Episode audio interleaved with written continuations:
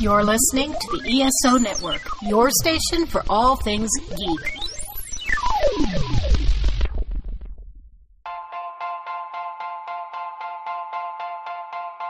From the author of the book by the same name, it's the Best Saturdays of Our Lives podcast with Mark McCray.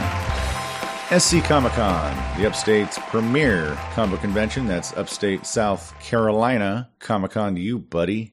Mark and I were there, along with Adam, aka Sexy Thor, over from Thunder Talk, along with uh, your your ESO's best, uh, Mike and Mike Faber and Gordon, along with Judy Faber. We had a magical, amazing time, didn't we, Mark? Oh my gosh, we had such a great time and uh, it was just really good to be able to connect with our friends and colleagues at the ESO network, as well as, you know, seeing our friends, you know, people like uh, Archie comic book artist Bill Golliher. Oh, yeah. Yeah, he's a treasure. He's always cool to hang out with. For sure. Definitely. And uh, this was my first full on SC Comic Con convention. I did uh, SC Comic Con, I guess, junior. Yeah, yeah. It was a one day deal they did last October 2021. And it worked out so well that they just announced they're doing it again this year. Oh, okay. That's cool. I didn't know that. Yeah. And we got to hang out with some pretty amazing guests. One of them was Guy Gilchrist. Among many of his accolades, Muppet Babies, super double boss on Muppet Babies. Mark, tell the people exactly what our good friend Guy Gilchrist has done. Yeah, well, you know, he was working on Muppet Babies as a comic strip and Marvel Productions tapped him to be part of the character design team that would work on the animated series. And he has a lot of animation experience as well. He has worked for MGM, UA, Disney, Warner Brothers, and he has actually gotten some personal mentoring from Walter Lantz. What? I'm like, oh my gosh. I mean, it doesn't, it doesn't get any, you know, cooler than that. You know, Walter Lantz, who created Woody Woodpecker and right. From what I understand, a super nice guy. And his name sort of pops up a lot sometimes, Dan, because, you know, I've, I've heard other people in the animation industry, uh, Lou Scheimer, for one, saying that Walter Lantz uh, gave him his first job and opportunity in the animation business. But I don't want to get ahead of myself. I want you guys to really check out the interview. One of the nicest people we met, a very spiritual person, and very blessed to be working in the industry and someone who personally encouraged me as a television programmer, animation historian as well. So without further ado, let's introduce the awesome Guy Gilchrist. We're here with Guy Gilchrist, uh, Best Editors Lives podcast. Uh, Mr. Gilchrist, such a pleasure to have you today. Well, thank you. Thank you very much. I, I'm just hearing about this book, and I guess I was a little piece of this, huh? Yeah, For a little while. oh, yeah, for sure. Definitely. Um, one of the uh, questions I wanted to ask, one of the things that really intrigued me was your story, your background story, and of how you helped develop Fraggle Rock and the Muppet Babies. Uh-huh. I, I wanted to know, like, um, what what exactly your involvement was in that. The babies, for instance. So I was doing the Muppets comic strip. Now that was in newspapers. Now your your uh, listeners, for your listeners' sake, okay. So newspapers were a thing where we cut trees super super thin, and we put like all the news and sad stuff on one side. Then we had baseball scores and the funnies on the other side. I was on the baseball and funny side, and so uh, and we were read by 80 million people every single day. And that was the very first time that, you know, the Muppets were cartoon characters. And because they were two dimensional and we had to animate them a bit, and they, so they weren't exact copies of the puppets, you see. Um, the eyes got bigger, the heads, you know, on the heads, uh, the, the bodies were smaller than the actual puppets. And um, so that was the precursor of the babies. Then once uh, Jim Mahan, uh, Isabel Miller, Michael Frith had the idea of the babies, I was brought in to help draw them, ink them, you know, put them together, do turnarounds, all of that sort of stuff to get it out to, uh, you know, to Marvel uh, to do the animation. You know, I worked with Jim on everything, and um, uh, I didn't animate it. I did all those toys, you know, that you guys had. You know all the you know all the toys and the Fraggle Rock toys and all that stuff. We did a lot of painting, a lot of toys, and uh, you know, and would work on the story arc and all that kind of thing, and all the publishing.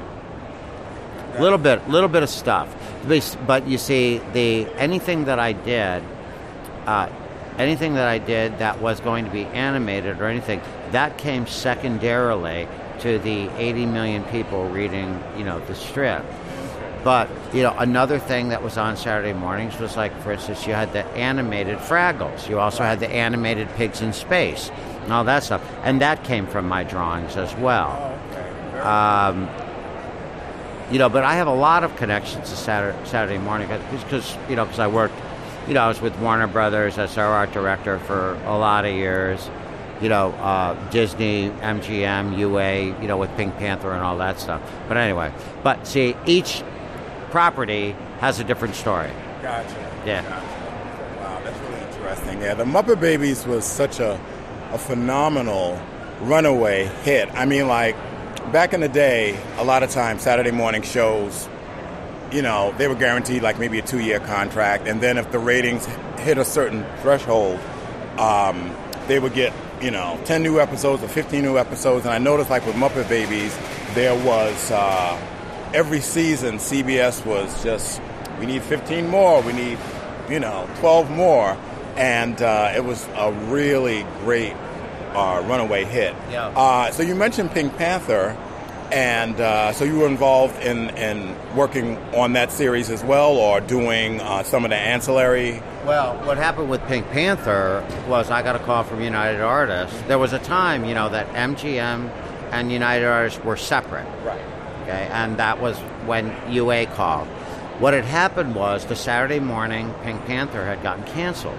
I mean, nowadays you go, what? Yeah. But you know, this is this is business is business. It was sometime in the late '80s, and um, and anyway, United Artists called and said we have to find a way to get Pink Panther back on television, um, or we're going to lose the account. You know, they have a they had an account for the Pink Insulation Company, Oh, right? Is that that. Alcoa or somebody, right?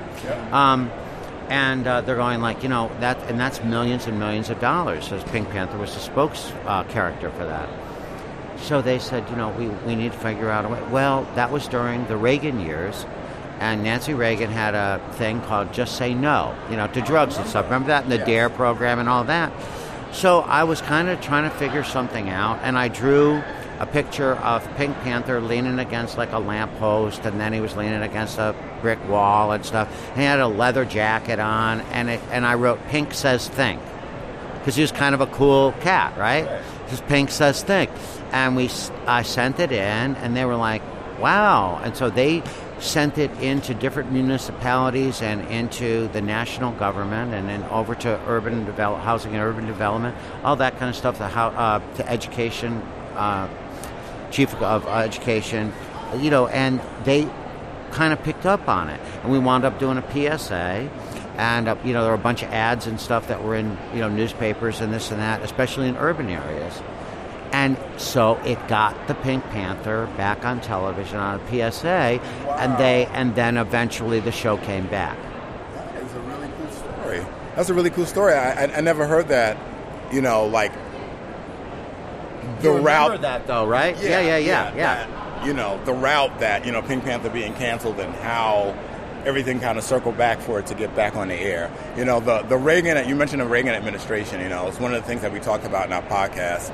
How you know, like Reagan was all about the Reagan administration was all about deregulation, and because of that deregulation, it sort of opened up the door for all of these kids shows, like all the toy shows, rather, to come in. And I, I think that, uh, you know, the Pink part, you know, hearing that the Pink Panther is also part of that that legacy of, uh, you know, because they needed just say no.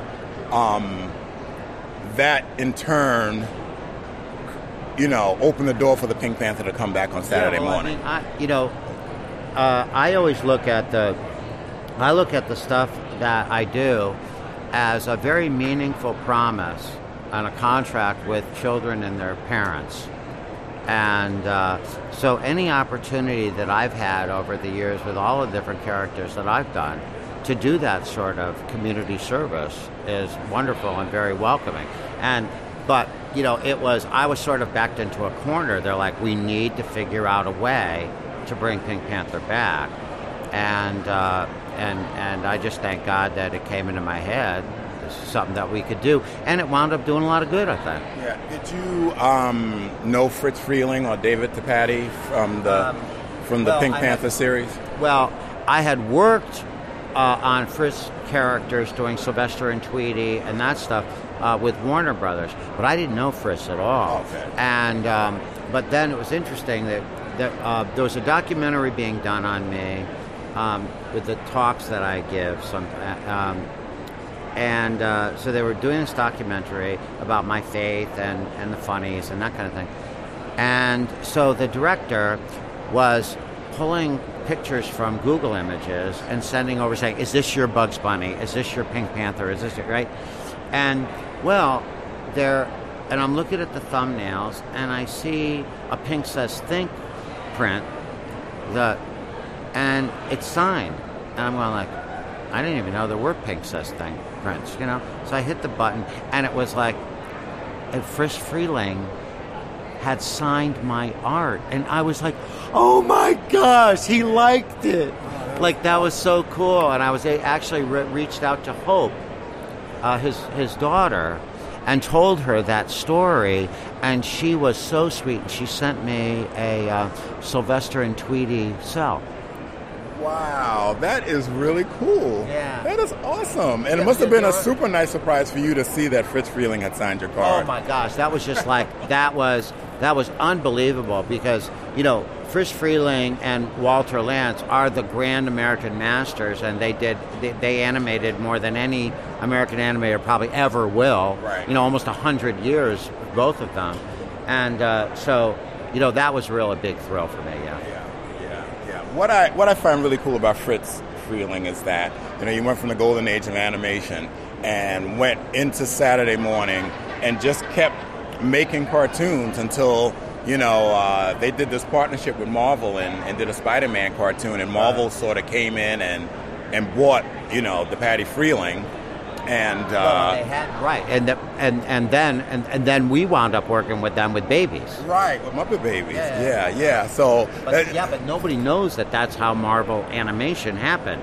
Right. Was it was Friz's company? Yeah. Right, exactly. So David DePatie, David DePatie stayed with the company for a while, and Fritz, you know, I think he went into semi-retirement, but then ended up working with um, Hanna Barbera to do uh, Pink Panther and Sons, Okay. or something like that. Uh-huh. But anyway, yeah, um, yeah. Marvel, how Marvel got into the business was kind of an interesting story as well. Uh, what advice would you give people trying to break into um, illustration, cartooning today?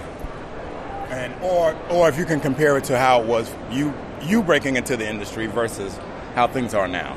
Well, things are ever changing. I mean, and I'm 65, and I was breaking into cartooning in New York City. I was like 12 and 13 years old, and you know, certainly it was a different time. Um, I feel that in many, many ways, uh, people that are trying to break in today have it much easier.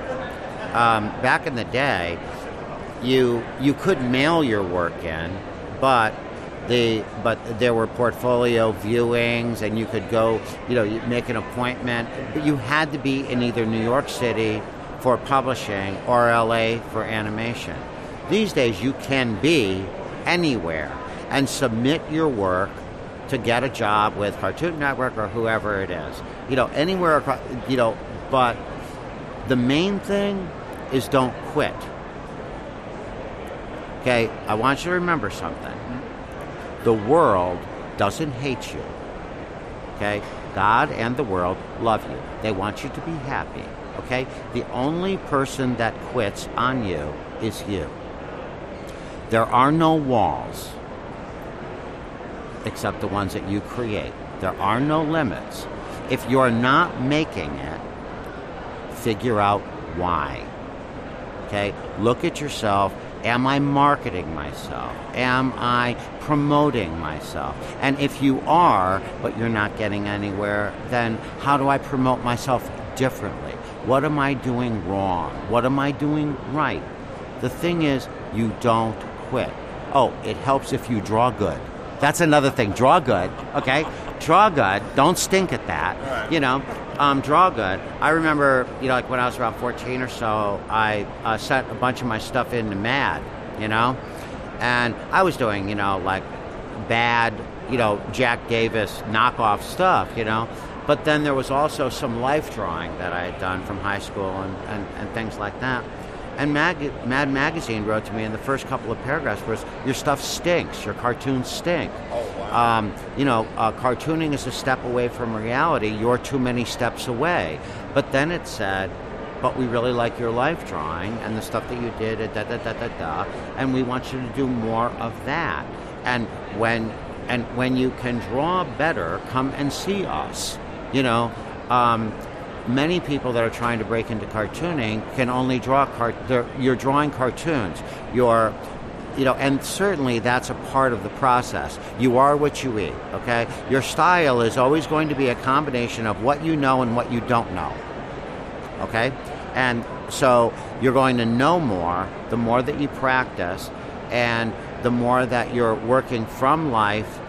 Uh, you're going to see that your idols, the people that you're really into, you're going to see where they now come from instead of you just tra- you know copying you know somebody else's voice. Eventually, you'll find your own voice, but remember that editors, producers, all those guys, they don't hate your guts. Okay, they're looking for solutions. So if you can if you can be a problem solver for them and you can put yourself, you know, in front of them enough, enough, enough, it will work out. I mean, look, I knew no one at the beginning, and I knew nothing. And I guess I, I was so ignorant that I just kept going because when you really try to figure this whole thing out, it seems impossible. Don't quit.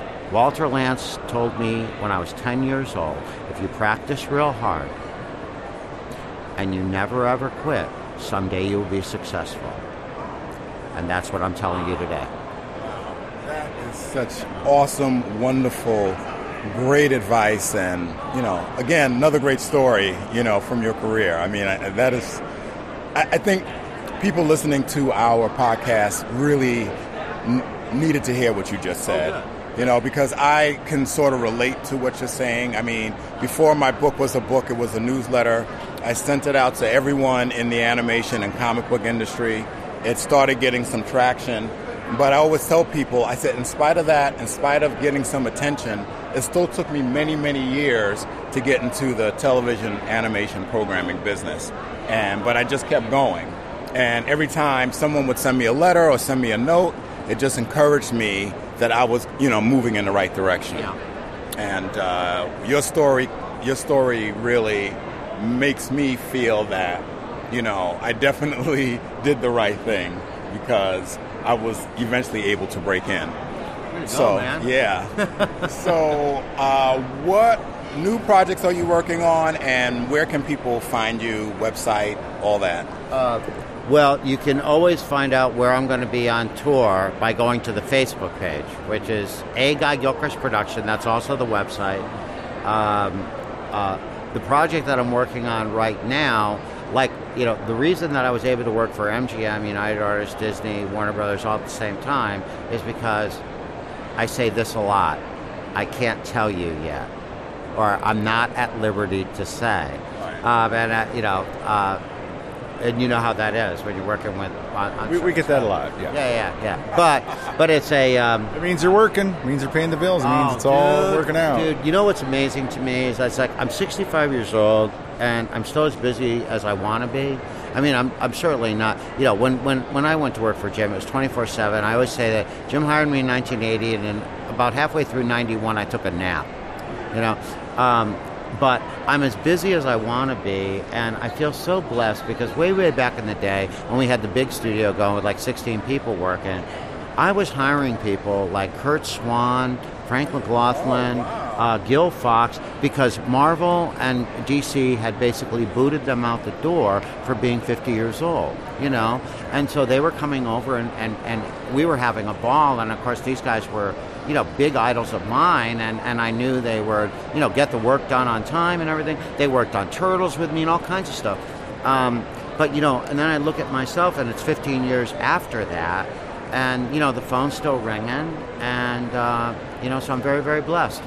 We did a podcast, uh, so the Superman Filmation series, you know, which the new Adventures of Superman which changed the industry. You know, Fred Silverman got his first big promotion and all that. We did a podcast talking about Curt Swan uh, because supposedly the greatest, the greatest, right? Because like the last season of that animated series, the artist kind of threw the animators threw all the old designs out the door, and they decided to make that third season based on all of Curt Swan's work. Yeah. And so we had a debate on whether we thought they hit the mark or not. Some of us thought they did. I thought that the work sort of looked like Kurt uh, Schaffenberger's okay. work okay. more than Curt Swan, but yeah. it was a fun interview. I mean, it was a fun podcast. And well, hey, Schaffenberger's work is not bad either. Yeah, right. I mean, you know, I think he did the best Lois Lanes. Oh my God! yes. you know, Definitely. Lois Lane and, and, and, and Lana Lang.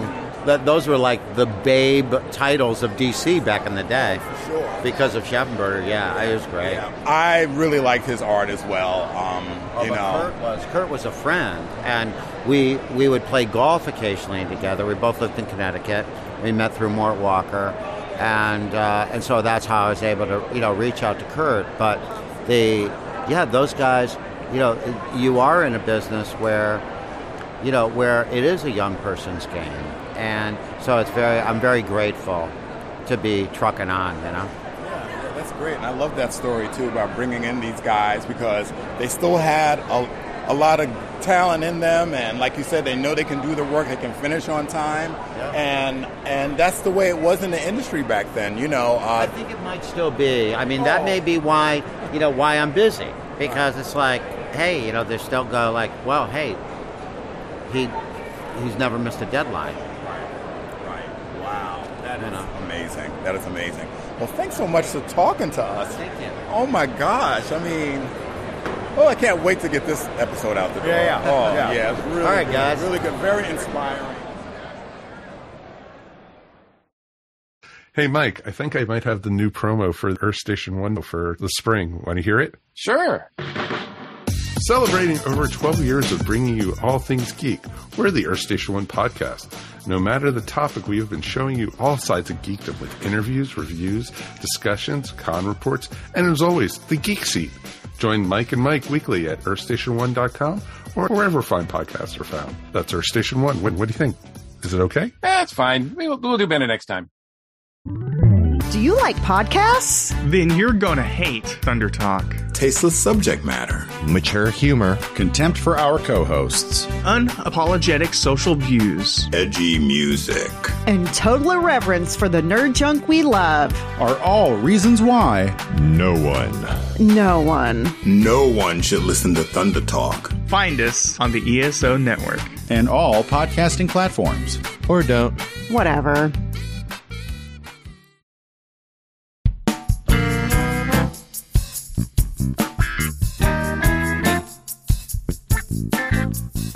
Yeah, and so there was also a lot of celebrities at South Carolina Comic Con. There were a, a bunch of comic book legends, um, including Gerry Conway, who has a long career of working with DC and Marvel, and it was his particular Spider-Man issue that uh, killed Gwen Stacy, and comic books were changed forever. Yeah. So also on board was Mike Grell. I've been a fan of his work for a long time, and I mean, no one, in my opinion, can draw the human form is as good as Mike Grell. I mean, his work in Legion of Superheroes and Green Arrow and Green Lantern, uh, just to name a few, uh, were just uh, really spectacular work. And I got a little memento from uh, Mr. Grell, a signed photo of Tyroc, who was the first black character to appear in Superboy and the Legion of Superheroes. He supposedly was based on, according to the rumors, uh, Jim Brown, but his likeness and his body style to me sort of reminds me of actor Jim Kelly from A Black Belt Jones and Enter the Dragon. You know, I had never heard of the character Tyroc until you owed me $75 and we couldn't figure out yet how to PayPal it to me. yeah, yeah. Well, this. Anyway. Uh, John Ratzenberger was there. Yeah. Cliff. Cliff, right. And uh, Dan and I got to the convention early on Sunday, and we're just kind of standing around trying to figure out who we're going to talk to and what our interviewing strategy was going to be for that day. And all of a sudden, Dan goes, and this has happened to me before with celebrities. I'm, I'm, I'm totally oblivious. This happened to me with Magic Johnson at a hotel. Dan goes, "Hey, there's Kevin Sorbo," and I like, huh? And sure enough, it was Kevin Sorbo walking down the convention floor. Yeah, isn't he? He's the guy from Andromeda and some other show, right? Yeah, and Hercules, the legendary adventures. Some other little known show that no one's ever heard of. Yeah, yeah. And uh, Mike and Judy Faber, especially. Uh, you know, I brought my kids this year's the kids and I, and Kira and Judy. Oh, yeah. really bonded. Oh my gosh. Yeah, they really bonded and uh, it was just so nice. It, it was like they were as thick as thieves at the convention. It was so funny. Yeah. And what was funny was sometimes Judy was like, okay, I'm just going to sit behind here. And then, you know, Carol would come by and says, no, we need to go check this out. And she goes, oh, okay. And they were gone. Oh, Right. I think Judy was enjoying herself too. And um, it was really cool watching them bond and, uh, you know, and connect. And uh, that was really the best part, you know, about being up there with our friends from the ESO network. You know, we don't get to see them a lot, but we had a great time hanging out with them, you know, the entire weekend. And, and being able to catch up and exchange stories and get to know them better. yeah, always cool, always cool. So love, love you, Mike and Judy. Mwah. Uh, hey, tune in next time where we have Steve Garcia. He was an animator on Iron Giant, among a whole lot of other things. A little bit of a teaser for you. So, uh, yeah, thanks for joining us here on the best Saturdays of our lives. The Best Saturdays of Our Lives podcast is a co-production of the Best Saturdays of Our Lives studios and the Weirdos Workshop. To get a personalized signed copy of the Best Saturdays of Our Lives book, go to the bestsaturdaysofourlives.com. This is Mark McCray signing off.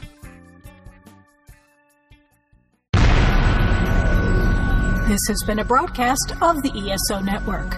Be part of the crew and help support our shows by donating to our ESO Patreon or by shopping for the TeePublic store, which can all be found at www.esonetwork.com. The ESO Network, your station for all things geek.